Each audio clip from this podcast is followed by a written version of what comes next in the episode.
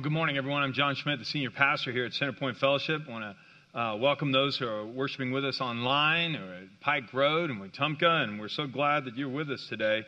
And on West Side, too, we're glad that you've joined us. So um, today, we're starting a new series that imperfect does not equal unusable. God loves to use imperfect people. If that's good news to you this morning, would you say amen? Yeah, because we are not perfect. And today uh, we're going to start a series. We're looking at some of the great heroes of the Bible, and you will see that these people lived less than perfect lives, and God did amazing things through them anyway. So I hope today you'll be greatly encouraged that God has plans for you and me. And if you think you're not good enough and that you're not perfect, you're perfect. So let's have a word of prayer and we'll jump right in. Lord, I thank you for the opportunity to be here today. I thank you for your word to guide us in all matters of faith and practice. And God, we just ask that today you'd speak, that you'd move me out of the way, and you'd teach us some things from the life of Moses. Lord, he was less than perfect by far, but you used him anyway. And God, I just pray that we'll get some real encouragement today. We pray these things in the wonderful name of Jesus. Amen. Hey, if you need a pen to fill in some of the blanks as we go along, you want to take some notes on this, uh, just raise your hand. Usher will bring a pen to you. Point one on your outline is simply this that God knew Moses' past and he chose to use him anyway.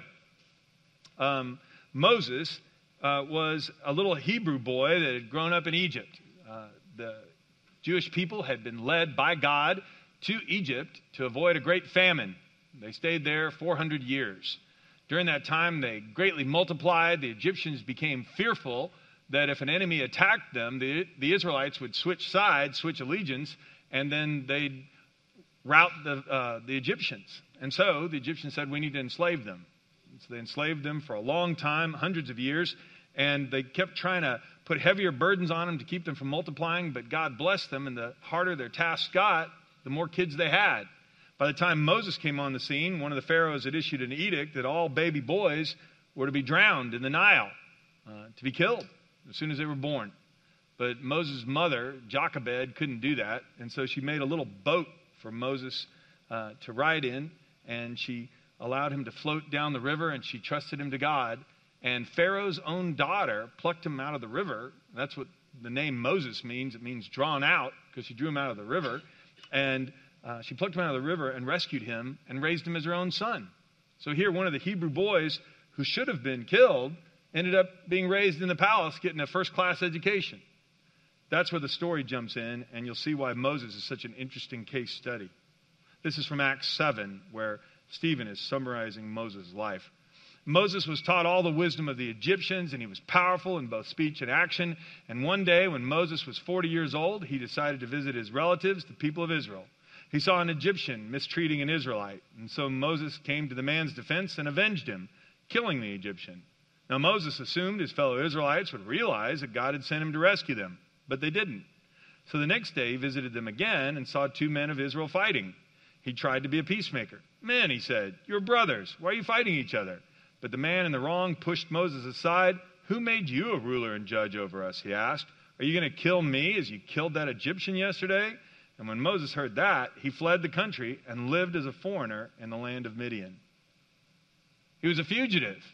Moses thought, with his upbringing, I mean, his father and mother lived there in the community. Everybody knew his story that he had been raised in Pharaoh's own palace, had all this education, had all these opportunities, and he thought, man, if I demonstrate that I love my people and I'm on their side, they'll follow me. But God hadn't commanded him to do that at that time. He was running way ahead of God's plan, and they were they rejected him. And now Moses realized, well, he'll just be wanted as a murderer, and Pharaoh wanted to kill him. So Moses ran for his life, and you think, well, God must be done with him. I'm sure Moses thought he'd wasted every opportunity, but that wasn't the case at all. In fact, we'll get to that in a little bit, but here's a life application first. God chooses to use imperfect people to carry out his work. You'll see this every week as we go through this, not just in the life of Moses, but in every great hero of the Bible. Remember, dear brothers and sisters, this is Paul writing the Corinthians, few of you were wise in the world's eyes, or powerful, or wealthy when God called you. Instead, God chose things the world considers foolish in order to shame those who think they're wise. He chose things that are powerless to shame those who are powerful. And God chose things despised by the world, things counted as nothing at all, and used them to bring to nothing what the world considers important. As a result, no one can ever boast in the presence of God. And Paul says this is exactly what God wants.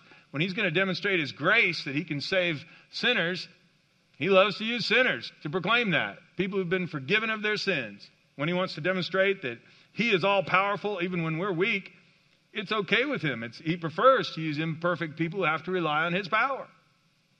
I mean, has anybody here heard the song Amazing Grace? If you've heard the song Amazing Grace, would you raise your hand? Okay. For those of the rest of you, it's a big hit. Okay. Uh, a big Christian hit, most popular hymn ever. Okay, if you don't know this, uh, the song Amazing Grace was written by a man named John Newton.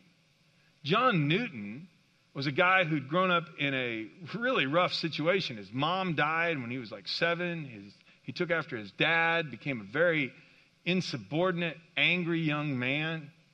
Joined up with the Royal Navy. This is he was a contemporary of George Washington's, and um, joined up with the Royal Navy, and then uh, went AWOL.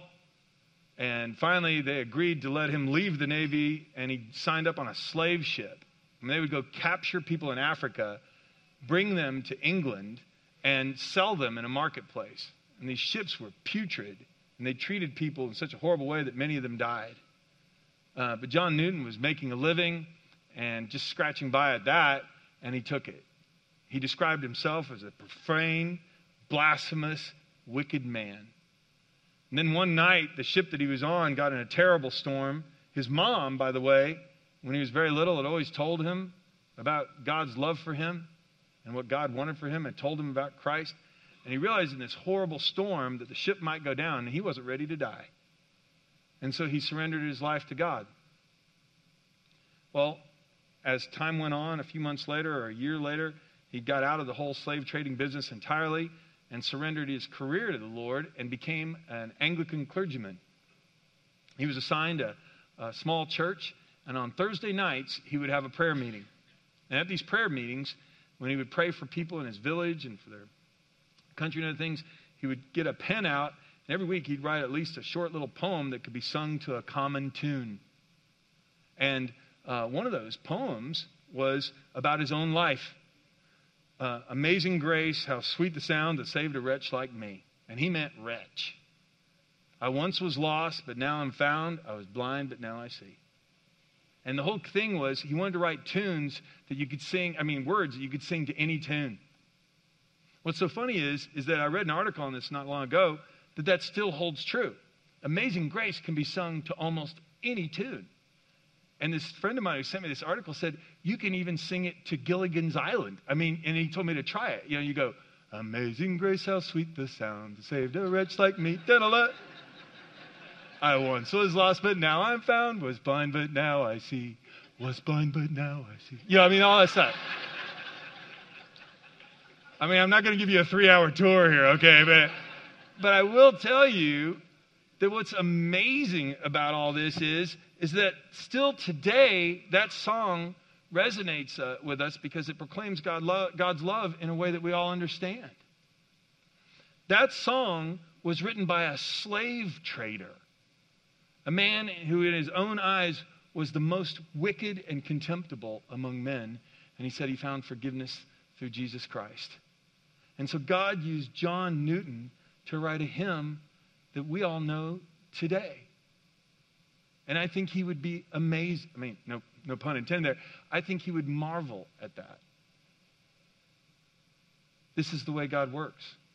He loves to demonstrate his power and to use the least likely people.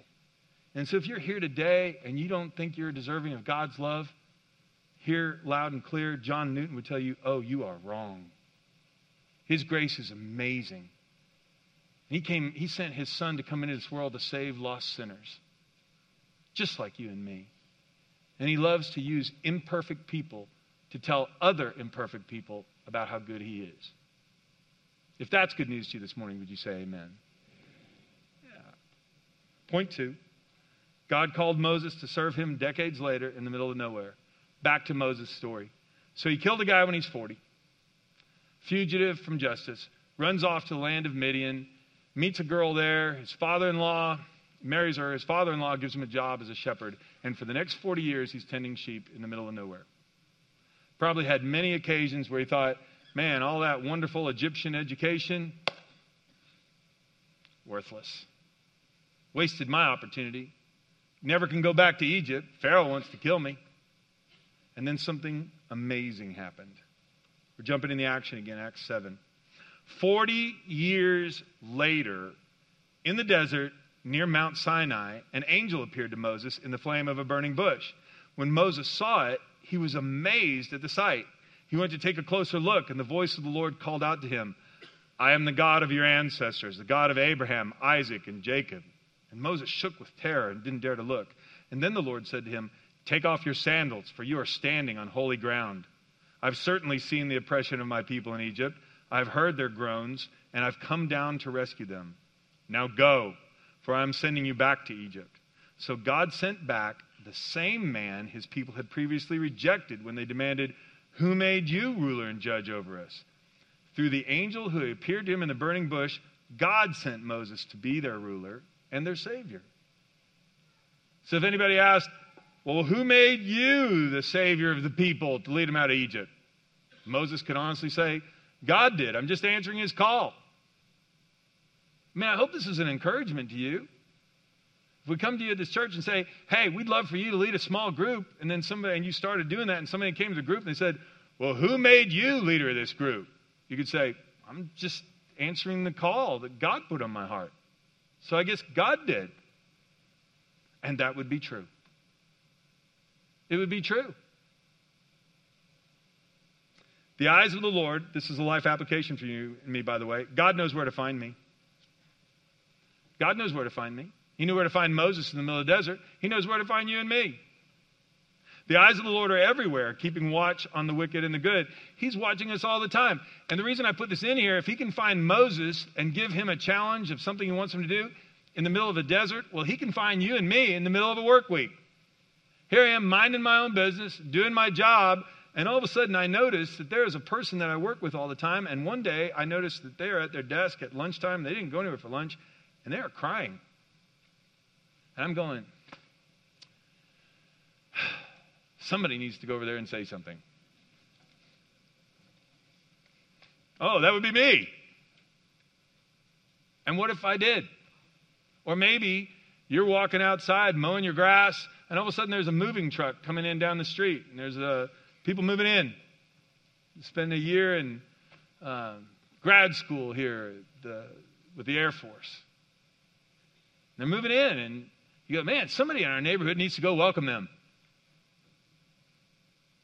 Maybe it's me. Maybe there's a big need and there's a and your heart is really heavy about it. You don't know what to do. And it'd be great if somebody organized just even a meeting where a few people would start praying about that.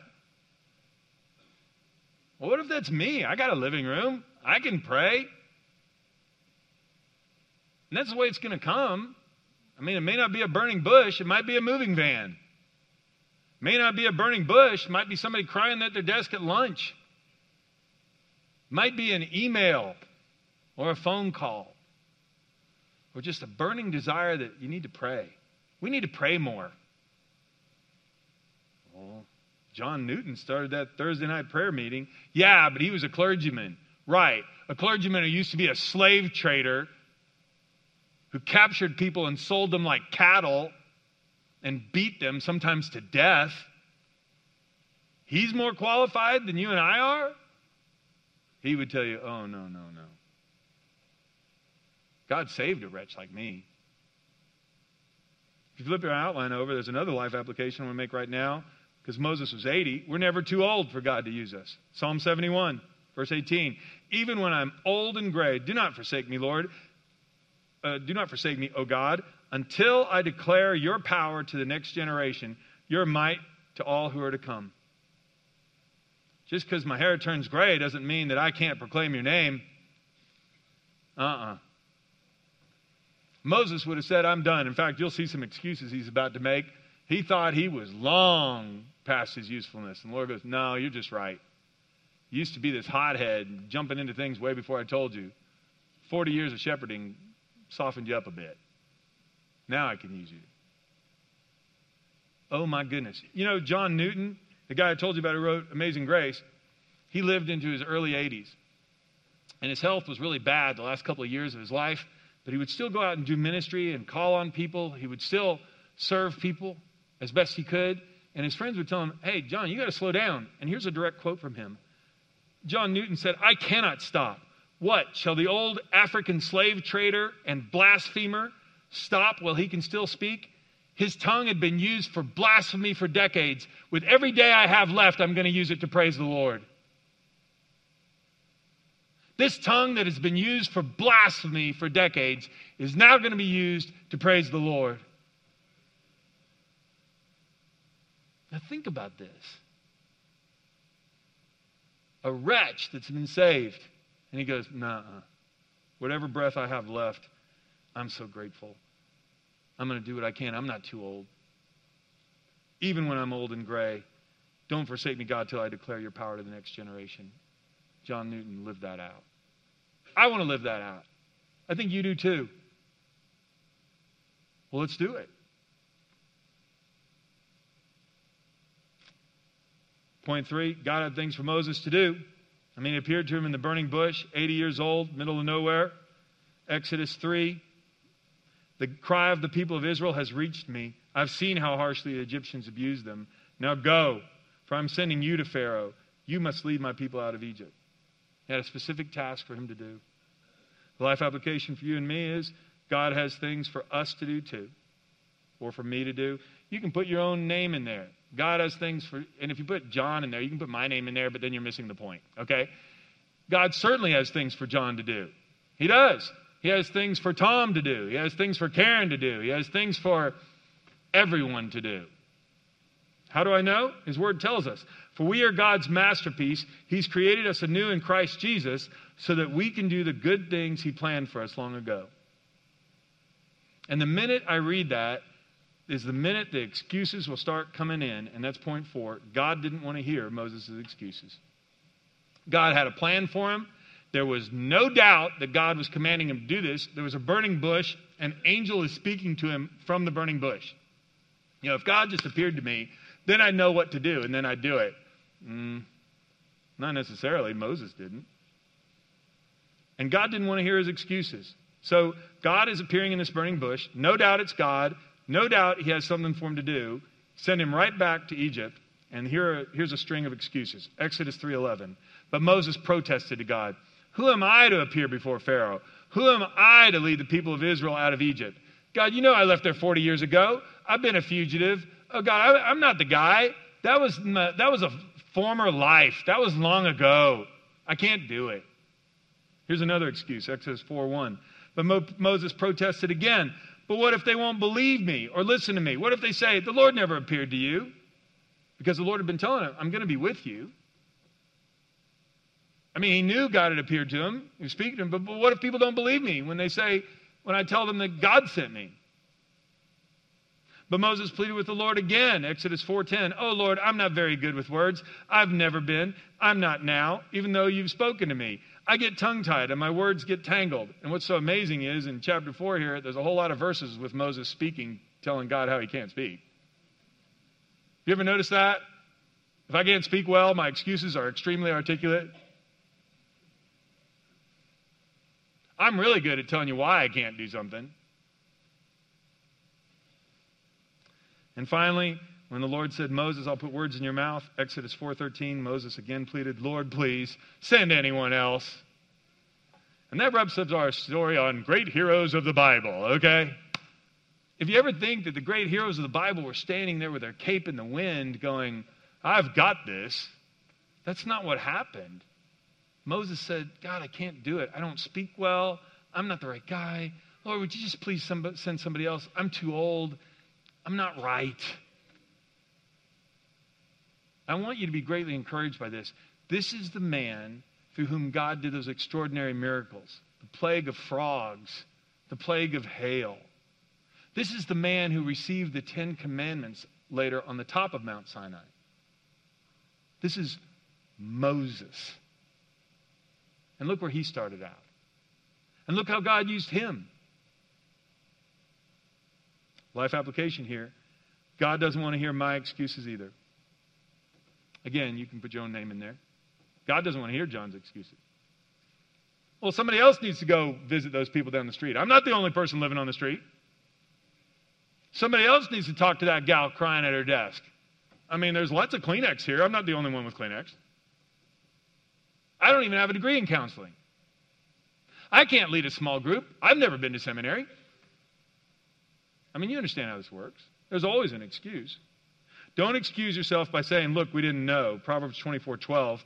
The context here is if somebody is being um, executed unfairly, but it applies to anything. Don't excuse yourself by saying, look, we didn't know. For God understands all hearts and he sees you. He guards your soul. He who guards your soul knows you knew. Well, I didn't see that. Oh, yeah, you did. Remember, it's a sin to know what you ought to do and then not do it. And God really doesn't want to hear our excuses. I learned this when I talk about this being available for God to use. Where this really came to play in my life is when I first started, and my first ministry job was to high school kids um, in the city of Houston. I'd taken a job with uh, Young Life, a ministry to uh, an outreach ministry to high school students, and um, Debbie and I had just gotten married. I had left an engineering job. I had volunteered with Young Life for a little while, and then left an engineering job and um, started with Young Life. Well, I didn't know how to do outreach ministry to high school students. I mean, my thermodynamics class at Kansas State never prepared me for that. Okay, it didn't help me. So I'm talking to the man who trained me, uh, regional director there of Young Life, and he was telling me, he goes, Well, John, here's the way you start. If you want to get to know people at a school and want to get to know how you can reach out to people, just pray that God will give you an opportunity to serve. And so we prayed together, and he said, I want you to go out and start talking to people there on their staff, you know, the coaches, other people, and see if there's a need you can fill. And if we'll just ask God to show you what to do. Well, I went around and talked, and sure enough, the um, football coach needed somebody to videotape their games on Friday nights. And so I went back and told him, Well, I found a need. He goes, Well, then you ought to do that. I, I've never run, I'm no videographer, and you know, I played football in high school, but I don't know that much about football, and I don't know this. He goes, John, quit making excuses. Just go do it. That's a wide open door. It's a need to have. You want to reach out to people, go do it.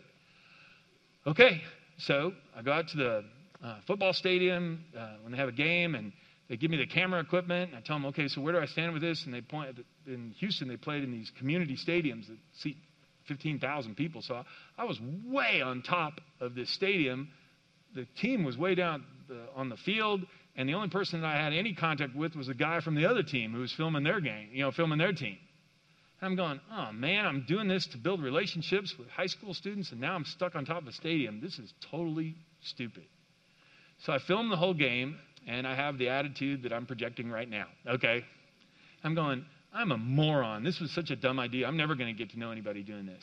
So I pack up all the camera equipment, take it down, bring it back to the coach, and all these things, and I'm about to tell him, hey, I tried this. I really don't want to do this. This isn't going to help me get to do anything, anything toward my goals. And he said, Well, hey, thanks for filming that. I hope you can film again. By the way, did you notice anything we can improve on? And I said, Well, yeah. I mean, you're the outside linebacker on left side. I mean, he's continually out of position. He should be over here. And then the tackle on the right side, if you'd move him in a little bit, he could be a lot more effective because he always rolls to his left or something like this. And I just made a few observations like this, and the coach went, You saw all that from up there? I went, Oh, yeah. And I even pulled out the camera and rewound part C. He's doing it right here. And he goes, Oh, man.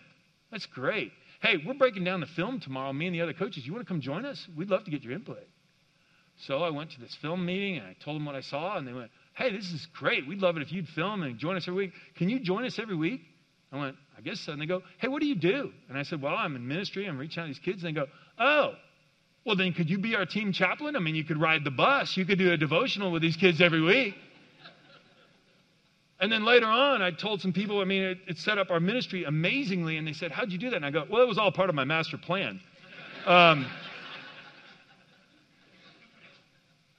I didn't have a clue.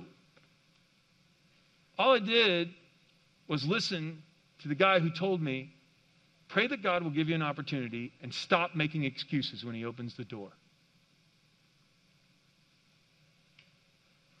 Now, look, that's not just good advice for me, that's good advice for you. When you see that person crying, the neighbor moving in, the opportunity to serve, serve at a food pantry, Meals on Wheels. Why would we pass that up? No excuses. Point five God supplied everything Moses needed to fulfill his mission. God not only called him, he equipped him.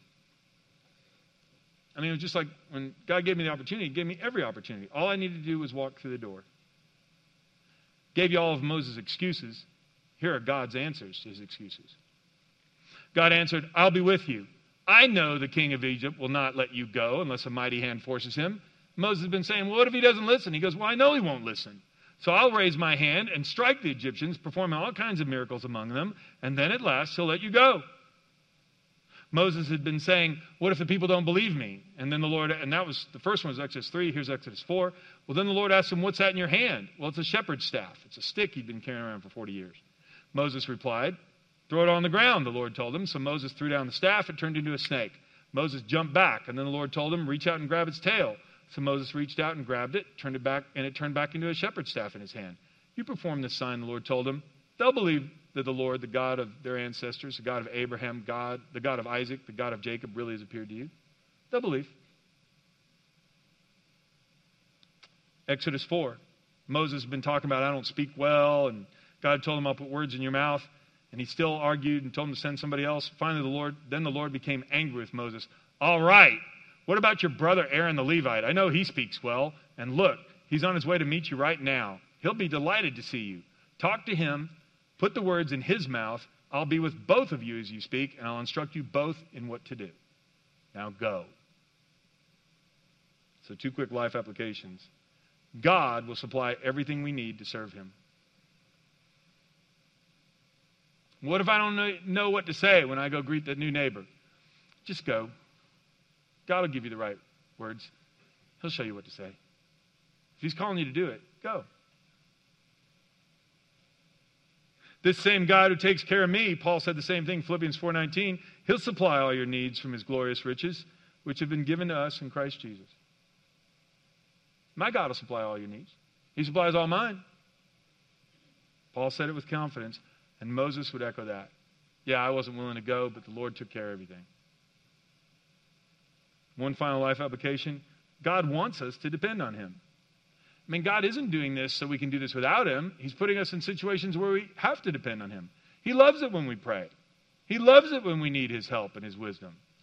He wants to do amazing things through us. My grace is all you need. 2 Corinthians 12 9. My power works best in weakness. Paul was saying he had a thorn in the flesh that he'd asked the Lord to take away from him. And the Lord said, No, Paul, I'm not going to take it away from you because my grace is all you need. My power works best in weakness. And Paul said, well, when the Lord told me that, now I'm glad to boast about my weaknesses so the power of Christ can work through me. He wasn't doing it in his own strength. He was doing it because the Lord told him to do it and gave him the power to get it done. So the reason we're looking at Moses today as a less than perfect person is is that we're less than perfect people. God had things for Moses to do, he has things for us to do. He doesn't want our excuses, he just wants us to go and He'll supply our needs, and He wants us to depend on Him for that. Would you pray with me, please? Lord, we are less than perfect people, but that does not mean we're unusable. That means we are perfect to demonstrate your grace and your power.